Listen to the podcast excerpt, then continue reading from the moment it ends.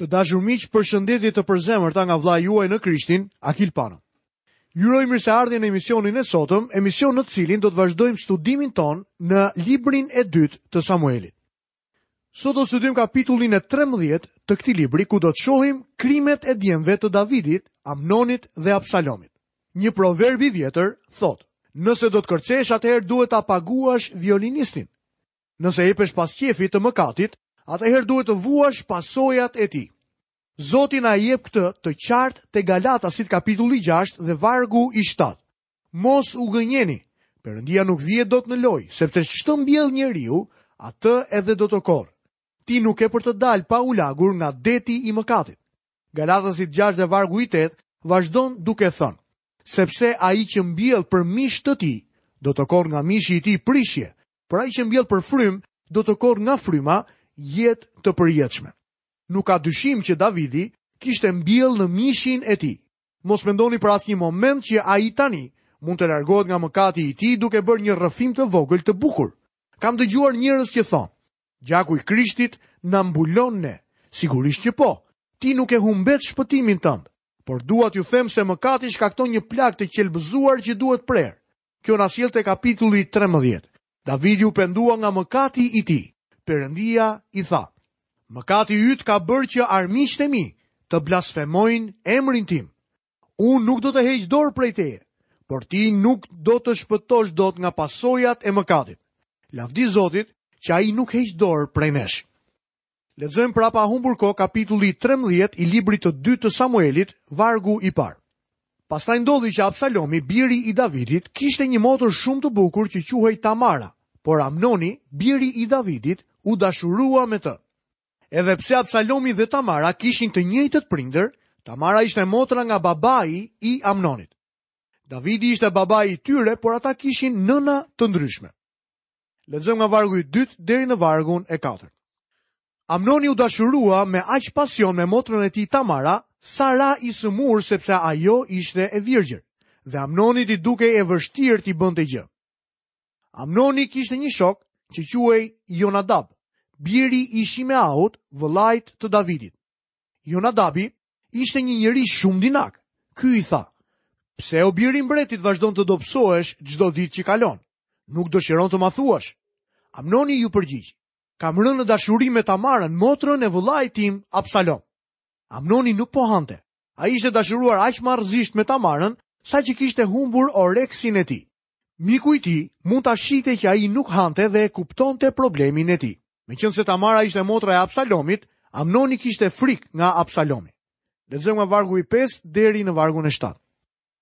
Atëherë Jonadabi i tha: Rri në shtrat dhe bëj sikur je i sëmur, kur të vijë yt atë të të shikojë, thuaj: Bëj të lutem që motra ime Tamara të vijë të më japë të ha dhe të përgatisë ushqimin në praninë time, në mënyrë që unë ta shikoj dhe ta marr nga duart e saj. Kështu Amnoni ra në shtrat dhe u shtir i sëmur, kur më vonë erdhi mbreti ta shikojë. Amnoni i tha: Lër të lutem që motra ime Tamara të vijë dhe të më përgatisë nja dy kuleç në praninë time. Kështu unë do të marr ushqim nga duart e saj.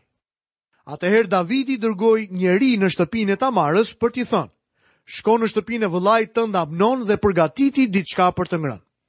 Nuk është e nevojshme të lexojmë vargjet e mëposhtme, të cilat përmbajnë detajet e neveritshme të asaj që ndodhi. Amnoni e përdhunoi Tamarën.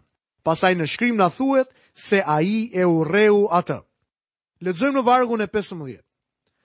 Pastaj Amnoni filloi ta urrejë me një urrejtje shumë të madhe, kështu që urrejtja që ndjente për të ishte më e madhe se dashuria me të cilën e kishte dashuruar më parë. Kështu Amnoni i tha, çohu dhe shko. Kjo gjë e neveritshme ndodhi në shtëpinë e Davidit, pasi Amnoni kishte mbaruar punë me të, e nxori atë jashtë. Lexojmë në vargun e 19. Tamara atëherë hodhi hi mbi kryet e saj, grisi tunikën me mëngë që kishte veshur, vuri dorën mbi kokë dhe iku duke ulëritur. Tamara u nxor jashtë shtëpisë, kështu që tani u vesh me thes dhe hi. Lexojmë vargun 20 dhe 21. Absalomi vëllai i tha, Ndofta vëllai yt Amnon ka qenë me ty. Tani për tani hesht motra ime. Ai është yt vëlla. Mos e lësho veten për këtë. Kështu Tamara mbeti e dëshpëruar në shtëpinë e Absalomit, vëllait të saj. Kur mbreti Davidi mësoi të gjitha këto, u zemërua shumë. Davidi u zemërua shumë për atë që kishte ndodhur, por nuk bëri asgjë. Ai ishte si shumë njerëz të tjerë në shkrim, një baba tolerant që rriti një tufë fëmijësh të këqinj. Kjo ndodhi sërish. Filloi me Elin plak, kryepriftin e Zotit. Djemtë e tij jo vetëm që ishin imoralë, por ata ishin edhe të pafe. Pastaj vijmë tek Samueli. Ju ndoshta do të mendoni se meqenëse ishte rritur në të njëjtën atmosferë me bijtë e Elit, do të ishte më i disiplinuar dhe do të kishte mbajtur autoritet dhe kontroll mbi bijtë e tij. Por në fakt nuk u tregua i tillë. Edhe ai një atë tolerant. Ai u zemërua shumë për atë çfarë i bëri Amnoni motrës së tij, Tamarës. Mbi të gjitha çfarë shembulli kishte lënë Davidi për bijtë e tij. Jam i bindur se problemi kryesor në shtëpitë e krishtera sot është mungesa e shembullit dhe disiplinës nga ana e prindërve. Miku im, nëse je i krishterë dhe ke një fëmijë çamarrok, mos harxho kohë duke e udhëzuar. Nuk ke për të shkuar asgjëkundi në këtë mënyrë. Jepi atij një shembull dhe disiplinë dhe filloje këtë gjë shpejt, sepse do të vijë një ditë kur ai do të largohet. Një sulm tjetër kundër Davidit ishte fakti që ai kishte shumë gra dhe shumë fëmijë. Si një mbret me shumë përgjegjësi, sa kohë mendoni se kalonte ai për të edukuar fëmijët e tij? Problemi që shumë prej nesh kanë sot është se kemi neglizhuar familjet tona për hir të punës. Ne kemi shfajsuar neglizhimin tonë duke thënë se jemi duke bërë punë të krishterë. Më duhet të rrëfej se nëse do të jemi duke bërë punë të krishtera, ne kemi nevojë që së pari të kujdesemi për fëmijët dhe familjet tona. A e dini pse? Më lejoni t'ju tregoj diçka nga jeta ime. Më duhet të rrëfej se nëse do të kthehesha mbrapa dhe do t'i bëja gjërat edhe një herë, do të doja të kaloja më shumë kohë me vajzën time, ndërkohë që ajo rritej. A e dini pse? Kur ishte e vogël, unë isha shumë i zënë. Tani nuk jam aq i zënë dhe mund të kaloj kohë me nipërit e mi. Prindërit e krishterë duhet të kuptojnë se kanë nevojë të kalojnë kohë duke trajnuar fëmijët e tyre. Mos mendoni se jeni duke rritur një engjëll të vogël. Ka shumë prindër që e trajtojnë një fëmijë sikur të ishte një copë porcelani e një vazoje kineze. Besojnë se një pakujdesi e vogël nga ana e tyre mund ta thyejë.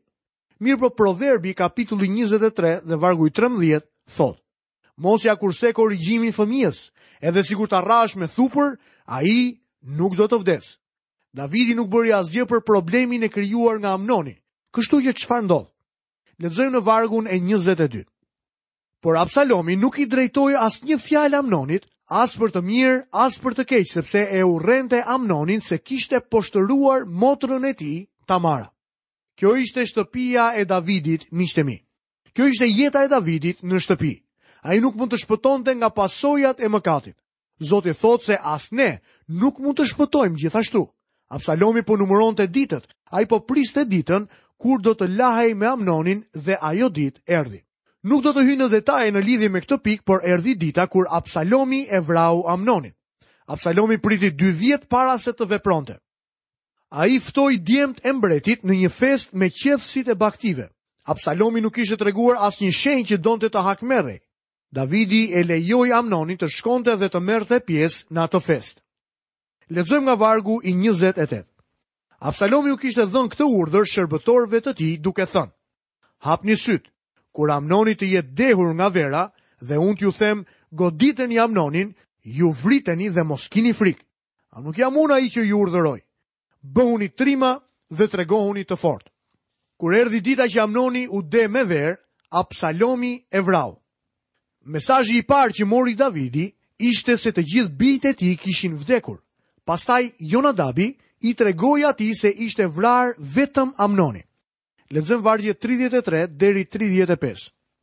Prandaj mbreti, zotëria im, të mos hidhërohet duke menduar se të gjithë bijtë e mbretit kanë vdekur, vetëm Amnoni ka vdekur dhe Absalomi ka ikur.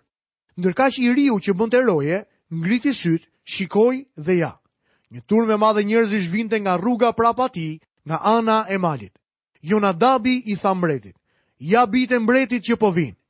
Gjendja është pikërisht ashtu siç tha shërbëtori yt.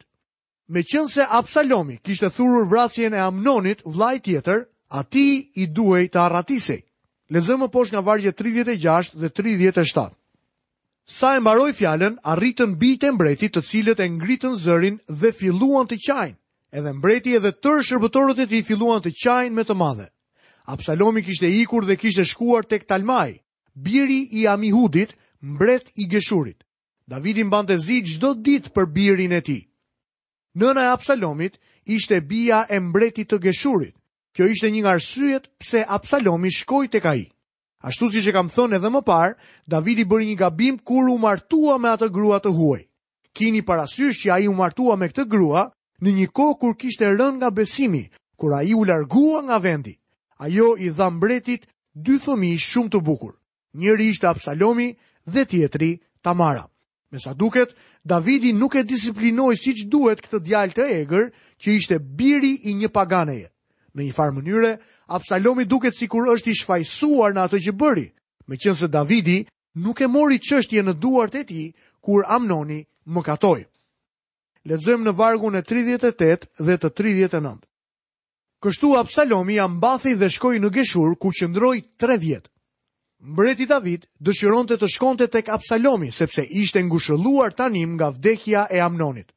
Mbasi Absalomi kishte marrë jetën e Amnonit, ai u largua. Davidi donte që ta kthente, por nuk ia doli dot. Davidi vajtoi për të dhe kjo ishte gjithçka që bëri. Ai vajtoi për të dhe dëshironte kthimin e tij. Mendoj se Absalomi i ngjante më shumë Davidit nga të gjithë bijtë e tjerë. Mendoj se Davidi synonte që Absalomi ta ndiqte atë në front si mbreti i ardhshëm i Izraelit. Kjo ambicie fshihej gjithmonë edhe në mendjen e Absalomit kështu siç do ta shohim më vonë. Lexojmë tani në kapitullin e 14 nga vargu i parë deri në vargun e tretë. Joabi, biri i Cerujaut, vuri re që zemra e mbretit ishte e shqetësuar për Absalomin. Kështu që Joabi dërgoi dikë në Tekoa dhe solli që andej një grua të urtë, së cilës i tha: Bëj sikur mban zi dhe vish një palë rroba zie, mos u lyej me vaj, por sillu si një grua që qan prej kohe një të vdekur. Shko pra tek mbreti dhe foli në këtë mënyrë, dhe Joabi e mësoi se ç'duhej të thoshte. Joabi ishte rritur në afërsi të Tekoas dhe me siguri ka njohur atë grua që prej kohësh. Lexojmë më poshtë nga vargu i 4 deri në vargun e 7. Gruaja e Tekoas shkoi të flasë me mbretin, u hodh me fytyrë për tokë, u përkul dhe tha: "Ndihmomë mbret." Mbreti i tha: "Çfarë ke?" Ajo u përgjigj: "Mjerisht jam e ve dhe burri më ka vdekur." Shërbëtorja jote kishte dy djem, por këta patën një grindje midis tyre në ar dhe meqenëse nuk kishte njeri t'i ndante, njëri goditi tjetrin dhe e vrau. Tani tërë farefisi është ngritur kundër shërbëtores sate duke thënë, na dorëzo atë që e vrau vëllanë, që ta bëjmë të vdesë për jetën e vëllait që ai ka vrarë dhe për të shfarrosur edhe trashëgimtarin. Në këtë mënyrë do të shuhet e vetmja urë zjarri që më ka mbetur dhe nuk kanë për t'i lënë burrit tim as emër, as pasardhës mbi faqen e dheut. Joabi e kishte marrë këtë grua për të luajtur me ndjenjat e Davidit, duke i treguar historinë e saj të trishtuar. Ashtu siç Davidi kishte përdorur hile, tani ai po mashtrohet. Lexojmë në vargun e 11. Atëherë ajo tha: Të mos e harrojë mbreti të lutem Zotin Perëndinë tënd, në mënyrë që hakmarrësi i gjakut të mos vazhdojë të shkatërrojë dhe biri im të mos shfarroset. Ai u përgjigj: Ashtu siç është e vërtetë që Zoti rron, birit tënd nuk do t'i bjerë në tokë asnjë qime floku. Davidi i jep birit të saj të imagjinuar një falje të plotë. Pastaj gruaja thotë edhe diçka tjetër për Davidin dhe Absalomin. Lexojmë vargun e 13. Gruaja ia rifilloi. Pse ke menduar një gjë të tillë kundër popullit të Perëndisë, duke folur në këtë mënyrë në fakt, mbreti është deri diku fajtor sepse mbreti nuk e kthen atë që është në mërgim. Dhe gruaja e Tekoas e vuri Davidin në vendin e paditësve të saj imagjinarë. Atë çfarë po i bënin paditësit djalit të saj të mbetur, këtë po u bënte edhe Davidi njerëzve të Zotit duke dënuar Absalomin për krimin e kryer. Ajo përfaqëson kombin e Izraelit si një nënë e ve. Ajo pretendon se flet në emër të Izraelit dhe ajo shpreh ndjenjat e tyre. Absalomi ishte shumë popullor me njerëzit dhe ata mendonin se Amnoni mori atë që meritonte. Rezultati përfundimtar i ngjarjes është se Davidi me gjysmë zemre pret që Absalomi të rikthehet. Lexojmë më poshtë nga vargu i 21 deri në vargun e 24. Atëherë mbreti i tha Joabit, Ja, do të bëj pikërisht këtë. Shko pra dhe bëj që të kthehet i riu Absalom. Atëherë Joabi u shtri me fytyrën për tokë, u përul dhe bekoi mbretin. Pastaj Joabi tha: Sot shërbëtori yt kupton se ka gjetur hirin tënd o mbret, o im zot, sepse mbreti bëri atë që shërbëtori kishte kërkuar. Kështu Joabi u ngrit dhe shkoi në Geshur dhe e solli Absalomin në Jeruzalem. Por mbreti tha: të mblidhet në shtëpinë e tij dhe të mos e shohë fytyrën time. Kështu Absalomi u tërhoq në shtëpinë e tij dhe nuk e pa fytyrën e mbretit. Është për të ardhur keq që Davidi nuk donte të shihte birin e tij. Kjo në fakt çoi në rebelimin e Absalomit që ndodh në kapitullin e 15 të këtij libri. Absalomi ishte djalë i keq, por politikan i mirë. Këtë do ta shohim në kapitullin tjetër. Veprimi prepotent i Absalomit për të djegur arën me elb të Joabit, në mënyrë që ai të vinte tek Absalomi, është një zbulim tjetër i personalitetit të tij. Lexojmë vargjet 32 dhe 33. Absalomi iu përgjigj Joabit: Unë të kisha dërguar fjalë, eja këtu që të kem mundësi të të dërgoj tek mbreti për t'i thënë, pse jam kthyer nga Geshuri. Do të kishte qenë më mirë për mua të kisha mbetur atje, Tani më lejo të shoh fytyrën e mbretit. Në rast se tek unë ka ndonjë paudhësi, ai të shkaktojë vdekjen time. Joabi shkoi atëherë tek mbreti dhe ia tregoi çështjen. Ky thirri Absalomin që shkoi tek mbreti dhe ra përmbys me fytyrën për tokë përpara tij, dhe mbreti e puthi Absalomin. Veprimi i Absalomit bëri që t'i mbushte mendjen Joabit ta çonte përpara atit të tij për pajtim. Edhe pse puthja e Davidit ishte shenjë e pajtimit dhe kthimit të plotë të pozitës së Absalomit si bir i mbretit, kjo u bë pa shumë dëshirë. Fakti që ati i tij nuk i dha falje të menjëhershme e mundonte Absalomin në shpirtin e tij. Perëndia nuk e fali Davidin me gjysmë zemre. Zoti nuk tha në rregull, unë po të fal, por ne nuk do të kemi më miqësi bashkë. Unë nuk do të ta kthej gëzimin e shpëtimit. Kur Perëndia e fali, ai e fali atë plotësisht. Fjala e Perëndisë na thotë: "Por jini të mirë dhe të mëshirshëm njëri me tjetrin, duke e falur njëri tjetrin sikurse edhe Perëndia ju ka falur në Krishtin." A na ka falur Perëndia? Po. Si duhet t'i falim të tjerët? Në të njëjtën mënyrë si Zoti. Davidi duhet ta kishte falur Absalomin. Ai po vendos platformën për rebelimin. Zoti ynë është një Zot që fal. Galatasit kapitulli 6 dhe vargu i parë na tregon. Vëllezër, në qoftë se dikush bie në ndonjë faj, ju që jeni frymërorë, lartësojeni me frymë butësie, por ki kujdes veten tënde se mos tundohesh edhe ti. Duket se shumë nga ne nuk e lexojnë siç duhet këtë varg. Ne mendojmë se thuhet, nëse dikush kapet në faj, merr një top basketbolli, godite dhe gjuaje në kokë. Ne ngurrojmë të falim. Herë-herë jemi shumë zemërngushtë dhe kritikë. Ka kohë kur e vërteta duhet thënë, por kërkohet falje gjithashtu. Ajo duhet zgjatur menjëherë. Davidi bëri një gabim të madh duke mos falur birin e tij, ashtu siç e kishte falur Perëndia atë. Ai do të pendohet për tërë jetën për këtë. Të dashur miq, këtu kemi përfunduar emisionin e sotëm. Nga vëllai juaj në Krishtin Akil Pano, paçi të gjitha bekimet e Perëndisë dhe paqen e Tij në jetën tuaj. Bashkë mirudëgjofshim në emisionin e ardhshëm.